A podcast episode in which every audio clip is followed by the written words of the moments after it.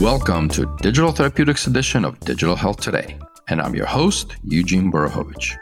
In the previous episode, I spoke with Dr. Mark Berman, Chief Medical Officer at Better Therapeutics. We covered a lot of ground, from their evidence generation to nutritional cognitive behavioral therapy. By the time this episode airs, Frank Karbe, a biopharma veteran, has now taken the helm as the CEO of Better TX. My guest today is Kuldeep Singh Rajput, CEO of Biofourmis. Biofourmis, in their own words, utilizes machine learning, integrated technology, and an FDA cleared analytics engine to streamline connections between patients and care teams, leading to better outcomes for all. But before we dive in, I met Kuldeep just too many years ago to even count in beautiful Singapore. Kuldeep has an engineering mind with a keen sense of business scaling.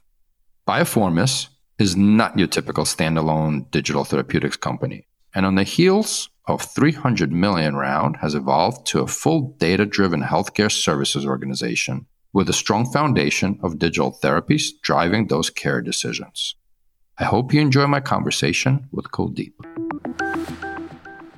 Kuldeep, what a pleasure to hear you and actually see you as well as we're doing this interview on the DTX podcast. We haven't spoken in a long, long time. So, welcome to the DTX podcast. And for our listeners, please tell us who you are, a little bit of the background, and how you got to kind of this digital therapeutic or digital health industry. And let's not forget a small, interesting fact about you. First of all, Eugene, it's great to see you and speak with you. It's been long, and uh, thanks for the opportunity.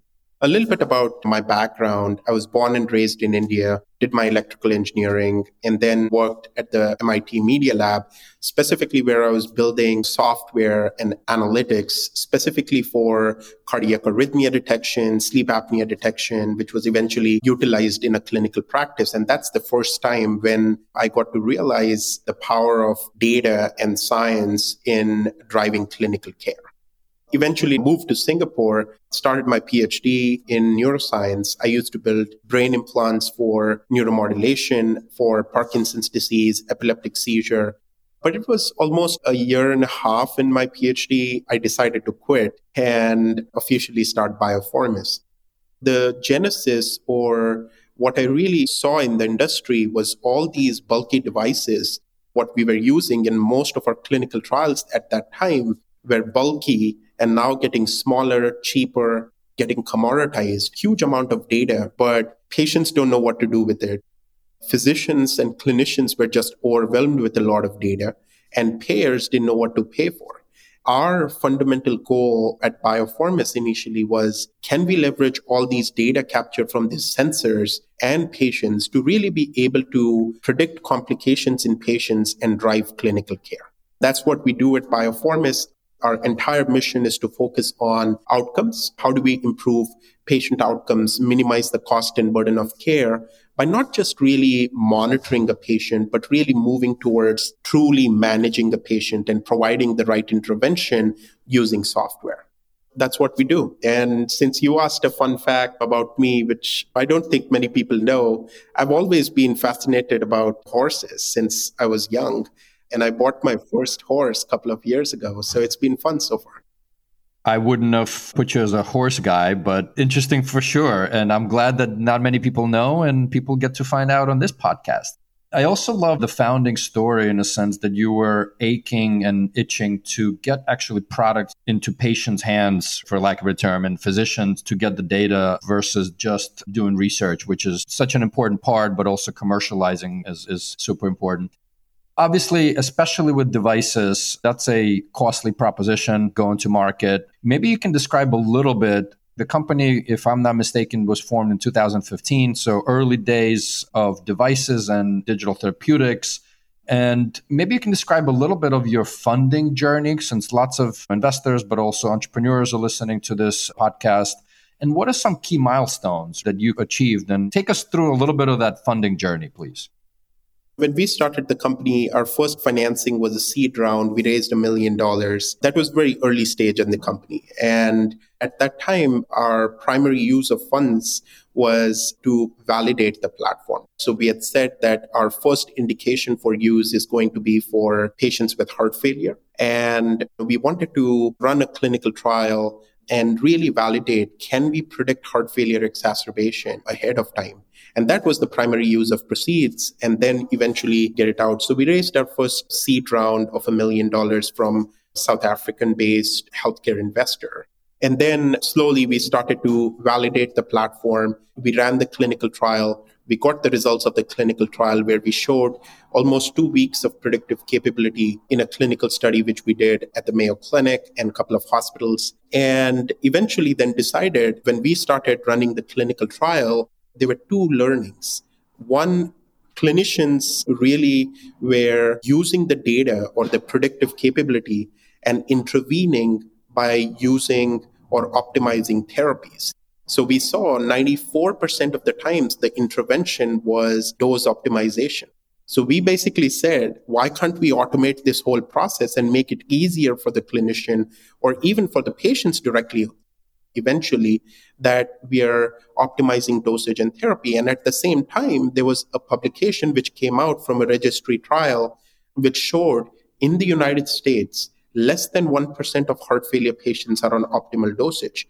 And 60% of the reason why patients get readmitted into a hospital was because of this clinical unmet need. So we then eventually decided that we'll build the entire platform rather than just building an algorithm. So we raised our $7 million series from some Asian investors in Singapore and uh, like OpenSpace and Aviva, which is an insurer and a payer.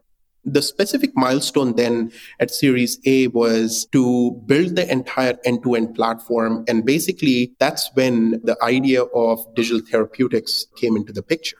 Because we said, what if from an intervention point of view, our focus is going to be optimization of dosage and therapy. And by doing that, can we show actual treatment claims? So that was the major milestone. We had multiple clearances by the FDA to around our approach to personalized physiology and detect clinical changes from patients' baseline. So we did that and we raised our Series B, which was led by Sequoia and uh, Mass Mutual. And that's when we built our pipeline of different disease areas in cardiology, pain, respiratory. And we really started to work with a variety of large biotechs on rather than saying we are just going to build our own digital therapy, we are also going to start working on combination therapies. So we started to combine drug plus digital platform to be able to augment the value of the drug. Eventually, we raised the Series B was $35 million, and then we raised Series C, which was 100 million led by the SoftBank Vision Fund. And at that point, it was okay, now we have very validated business model with pharma around companion therapy, patient support programs, market access, safety monitoring. How do we scale that from five customers to 10, 15 customers and get more drugs on the platform? However, Eugene, as you know, because of the pandemic, two things happened. First is we were part of this research initiative at Brigham where they were using a platform, some of the analytics and technology in a study where you are able to bring emergency room into patients' home. And in that study, we were able to show that we can reduce readmission by almost 70% and overall cost of care by 40%. And eventually, because of the pandemic, no patients were coming to the emergency room just because of fear of getting infected. Then we looked at our market and basically said we have a highly differentiated technology platform. However, the care at home market is still very nascent. There is no clear leader in this space. And we really want to be one of the leaders in this space. So to be able to do that, technology was not just enough. And then we immediately pivoted and basically said, we'll continue to work with pharma and our digital therapeutics, what we have been doing, but we'll build additional capabilities, including logistics, supply chain, our own clinical care team for care delivery, our revenue cycle management, etc. And once we put all that together, we said we'll first focus on hospital systems as our customers and started to get traction. So within a year in 2021, We were live in over 20 large health systems in the country where we were managing patients throughout the continuum acute, post acute, long term care. Regulations changed. We were getting paid and reimbursed for it. And that's when we said, okay, now we have all the capabilities to really be able to manage patients end to end. And the vision was can we become a provider ourselves and manage, provide specialty care? So we started to get ourselves licensed. Now we are licensed in almost eight states by end of the year, 20 states. And we will be able to manage the patients full end to end and even start taking risk on the patient and work with the right payers in this space. And to be able to scale that, we raised our Series D, as you might have seen last month, which was led by General Atlantic, participated by CVS, Aetna. And the reason to choose those investors was they have incredible experience in payer and value based care market. And that would really enable us to propel our care at home business. So technically, that's the journey. Started as a pure data science and analytics company. And here we are today with two business verticals. One is our therapeutics business, where we build digital therapies and combination therapies.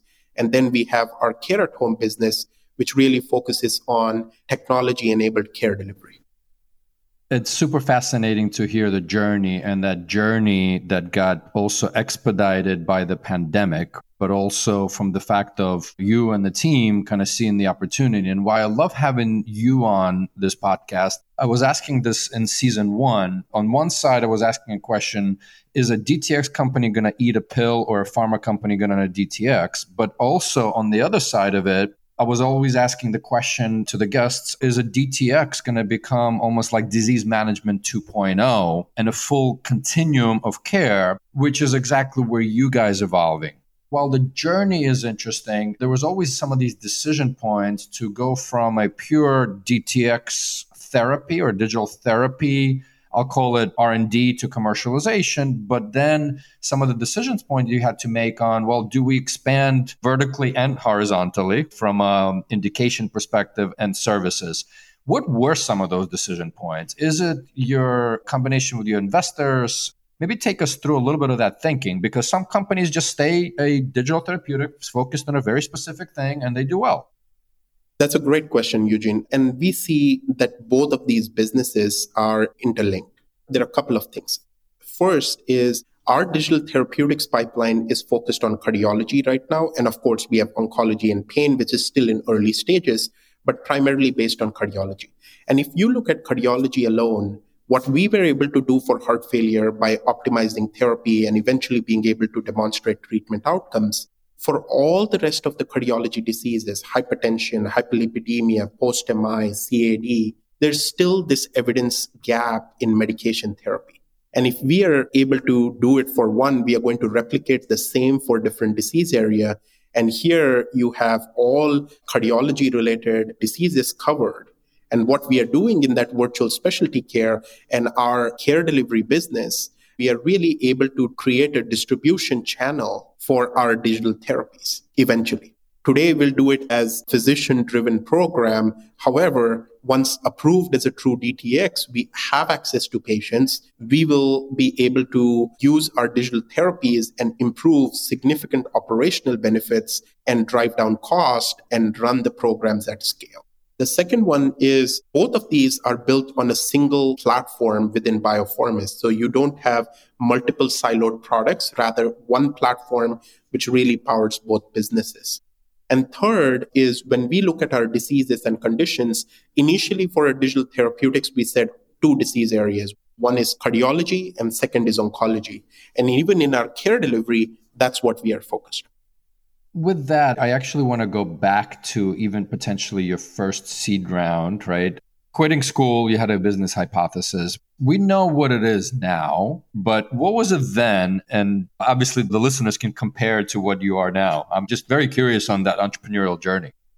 No, that's a great question. I think when I started the company, we basically said we'll be analytics and a software company. And at that time, our goal was build algorithms for a variety of disease areas. So create this library of analytics or software as a medical devices able to detect sleep apnea, arrhythmias, able to detect heart failure exacerbation, etc., and create this library get regulatory clearances and potentially, and the business model at that point we were anticipating is we'll license out these algorithms to device companies, to companies who already have a platform. And here we are today where we have the entire ecosystem while continuing to focus on what we originally started with these library of biomarkers and library of algorithms. This season is all about evidence and commercialization, but history is always important. And you kind of started off describing yourself as building devices.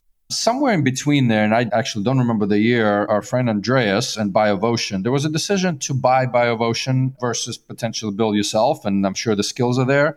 Again, from a purely business perspective, why?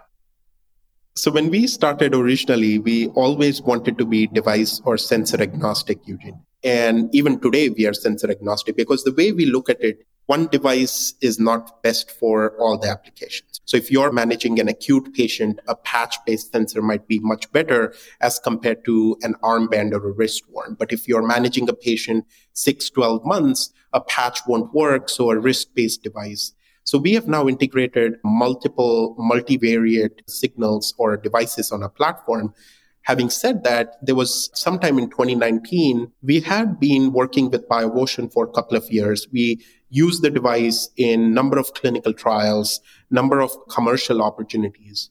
And what we realized was as we were comparing many devices, Everion device had great compliance amongst elderly population. The data quality was superior and there was a lot of IP. And there came a point where we decided instead of building our own, could we partner or buy a sensor company that would create a portfolio of sensor technology within Biofourmis while we still being agnostic to sensors and picking the right sensor for the right application.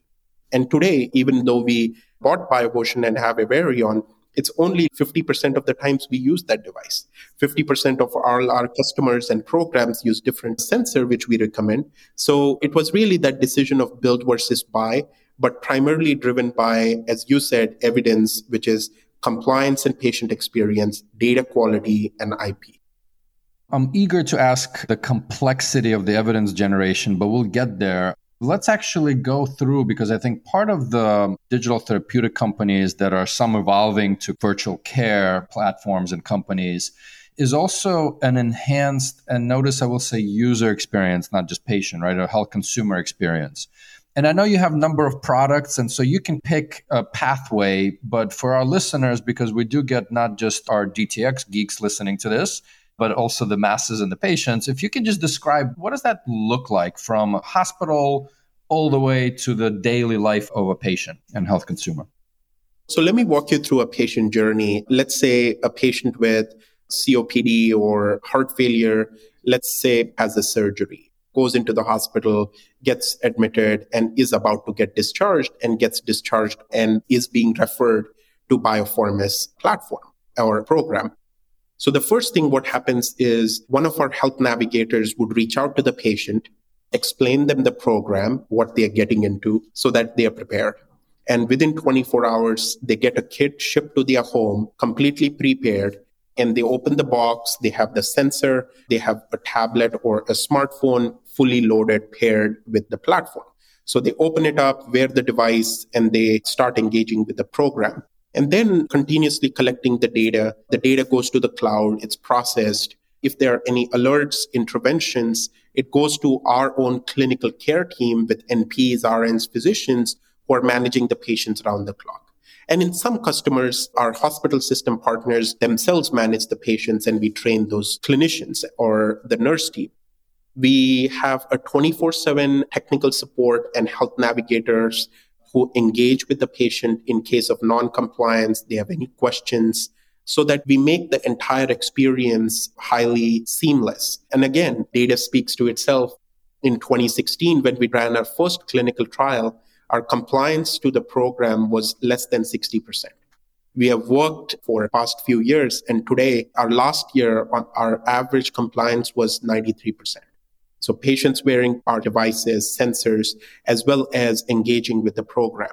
And also, we have a great customer support team. So our CSAT score increased all the way from 88% to 98% in quarter four last year. So engaging the patients with the right tools and technology with the right level of clinical support is extremely critical. But I would also add depending on the acuity of patient. Because if you're giving out these complex devices and programs to a less acute patient like a chronically ill patient he's not going to comply. So having an ability within the platform to switch between high touch and low touch program and doing it dynamically really enables us to be more engaging to our patients and actually, just out of curiosity, going from 60 to 90 plus, my hypothesis as you're talking, as you expanded more horizontally with more touch points and some level of human beings, which we'll get to some of that later, was that one of the key components of getting the engagement or others? So it was a few things. First, user experience on the platform. And again, when we started as technology team, we always thought a fancy app would appeal people.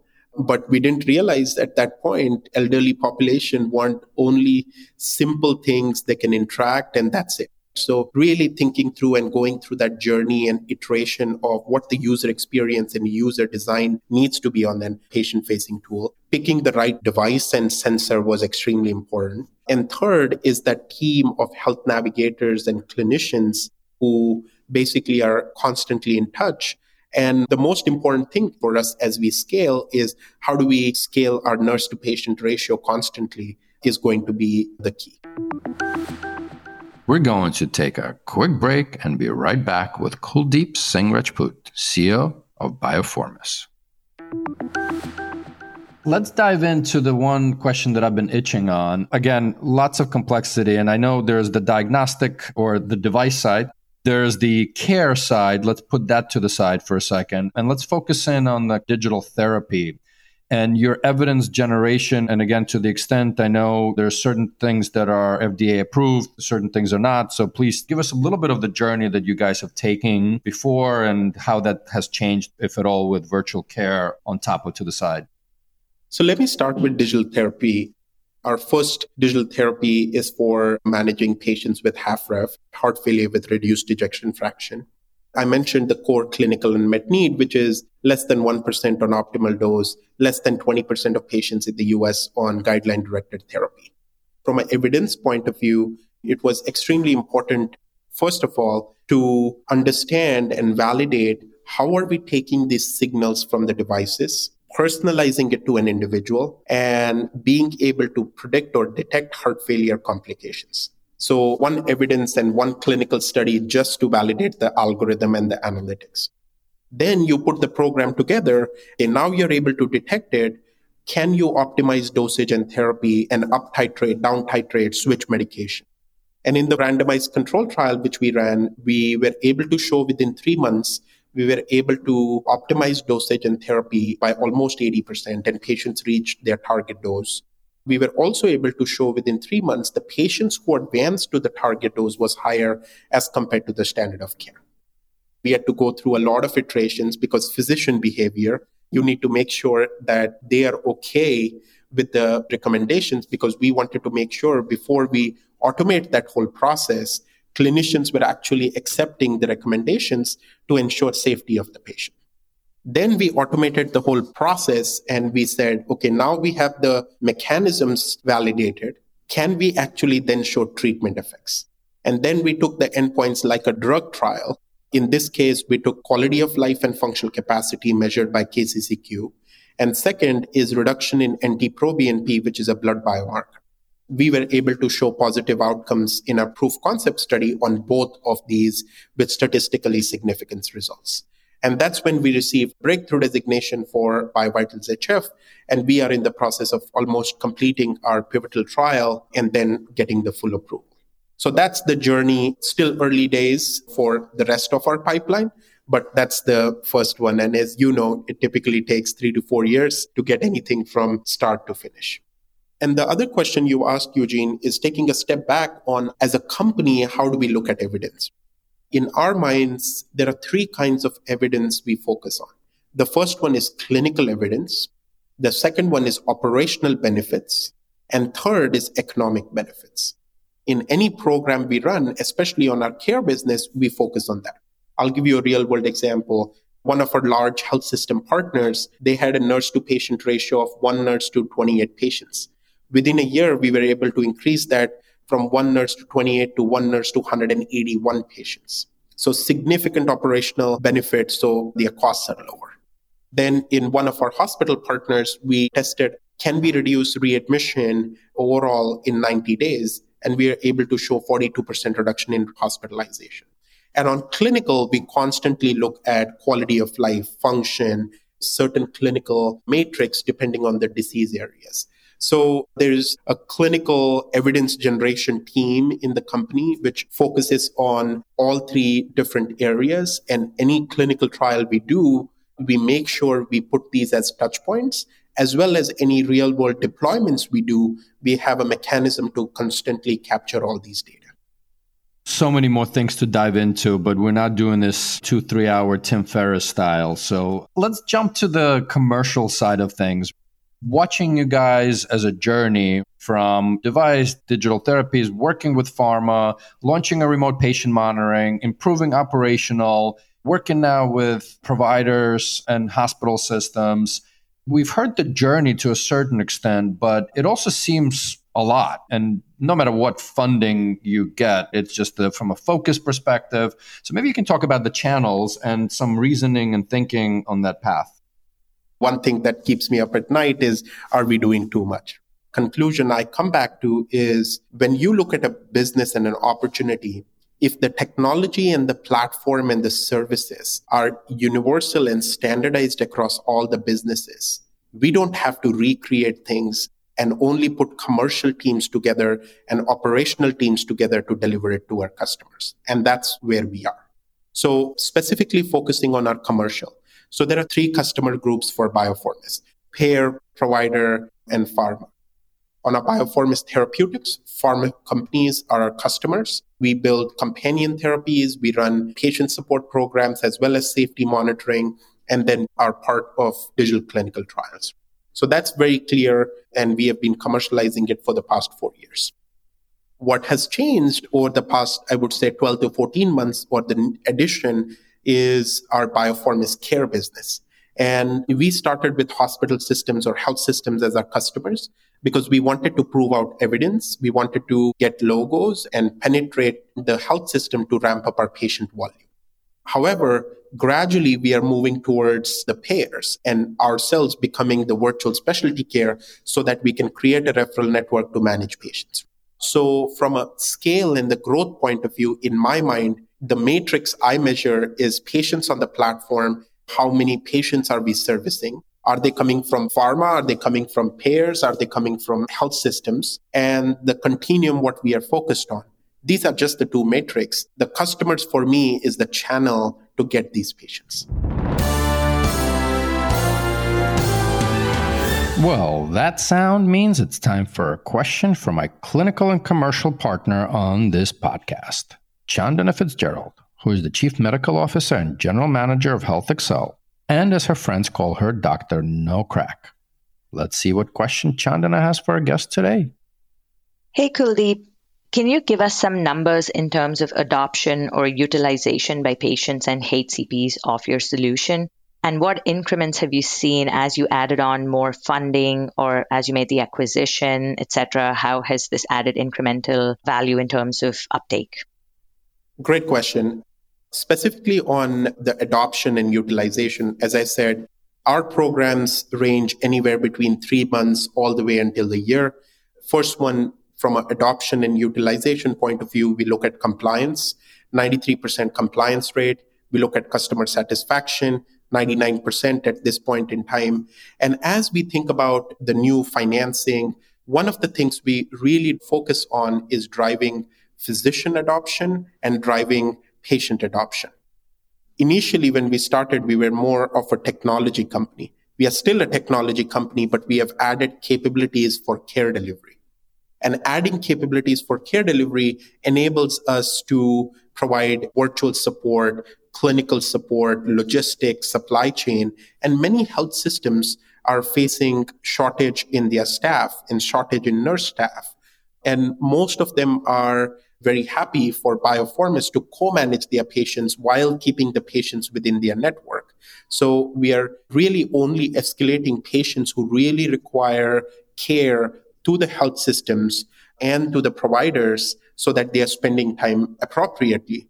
And that really drives our provider adoption and experience while we continue to focus on how can we do better for our patients and use technology, but also have that human element from a clinically trained professional to work closely with the patients. And I'm going to hop in here as usual. But where are you seeing across the channels you described earlier, and thanks for the deep dive on the adoption and utilization here, where are you seeing the biggest traction? Noted you mentioned it's only 14, 18 months, I think you just said. Where are you seeing the biggest traction? So the biggest traction has honestly been both the businesses, 50 50. On the therapeutics or the pharma partnerships, trials are being run virtually, decentralization of trials. And one of the advantages what we have is our library of biomarkers or endpoints, which can act as surrogate endpoints to expedite drug trials. But to run these trials, having an ability to go into patients' home, having an ability to virtually monitor safety and continuously monitor data really has started to scale. On the other side, there is a huge buzz around virtual care. However, we are very focused on the certain conditions and continuum. So we are focused on acute, we are focused on post acute, and third is long term chronic care. And that covers the entire journey of the patient from all the way sick and back to chronic and back to sick. And specifically, I see huge traction there because last year we had 20 large health system partners. This year will be live in over 50 large health systems. And many hospital systems are leveraging on the waiver program for hospital at home and acute care while working with payers on creating these bundle payment models or value based care arrangements to manage patients beyond acute phase towards the long term care. We've talked about as you guys are expanding into this virtual care end to end. A selfish question Where do you see, from a clinical staff perspective, and you're optimizing the operational efficiency, but where do you see health coaches, which is typically non clinical, in that picture? So when I talk about our clinical care team, it has health navigators. These are not just coaches, but health navigators. And then we have our NPs, RNs, and then we have MDs and physicians. There are different tiers of support each one provide in the journey of the patient. So I see health navigators playing a huge part because they are the ones who are constantly in touch with the patient, build relationship with them, and are providing day to day support. And only when you need these expensive resources like nurses and physicians, the health navigator is trained and has the ability to escalate this to the right appropriate resources. Thank you. And as we come in towards the end here, you've had some tremendous experience growing this business. And what advice would you give to digital therapeutic entrepreneur, or just even broadly, right, as you've been expanding to a digital health entrepreneur? Yeah, Eugene, a couple of things for entrepreneurs, which I have followed. The first thing is focus on the core clinical unmet need and focus on solving that clinical unmet need and proving it in randomized control trials and making sure you generate evidence around it. And from evidence, as I previously mentioned, economic evidence, clinical evidence, and operational evidence, because you need all three to run a business and commercialize this at scale. And second, I would say is really understand what is the go to market strategy. Because as you know, digital therapeutics is still new. Virtual care is still new. And we all know home is going to become the site of care. But what's the go to market strategy and how are we going to commercialize this? Do we build our own distribution channel? What distribution channel to access patients? Having a clarity from the beginning will enable you to build the right evidence and the right capabilities to be able to achieve the go to market strategy, what you intend to. Kuldeep, we started with you, some interesting facts in your history, and would love to actually end with you and to find out what gets you, Kuldeep, up every morning. Every day morning, I think the most important thing is what impact are we creating on patients? So far, when we had our therapeutics business, it was more core development, still in R&D, clinical trials, and even with pharma, it's still early stages in clinical trials, even though we get paid for it. Having said that, over the past couple of years, Eugene, we have been able to see our technology adopted at scale. And waking up in the morning, looking at the dashboard on the ramp up in patient volume day by day is what gets me up at night and the impact we have really on patients. Amazing. Well, thank you for telling us your story and growing this business for the sake of the health consumers and patients out there. And thank you for making the time, Kuldeep. Thanks, Eugene, for having me. Thanks for tuning into the Digital Therapeutics edition of Digital Health Today, a production of Mission Based Media. Be sure to subscribe to this podcast on your favorite podcast player so you're automatically notified each time I speak with one of these amazing leaders and trailblazers who are forging the path for digital therapeutics. If you'd like to learn more about Your Coach Health or HealthXL, you can find the links to this and more in the show notes for this episode. I'm Eugene Borukhovich, and catch you next time.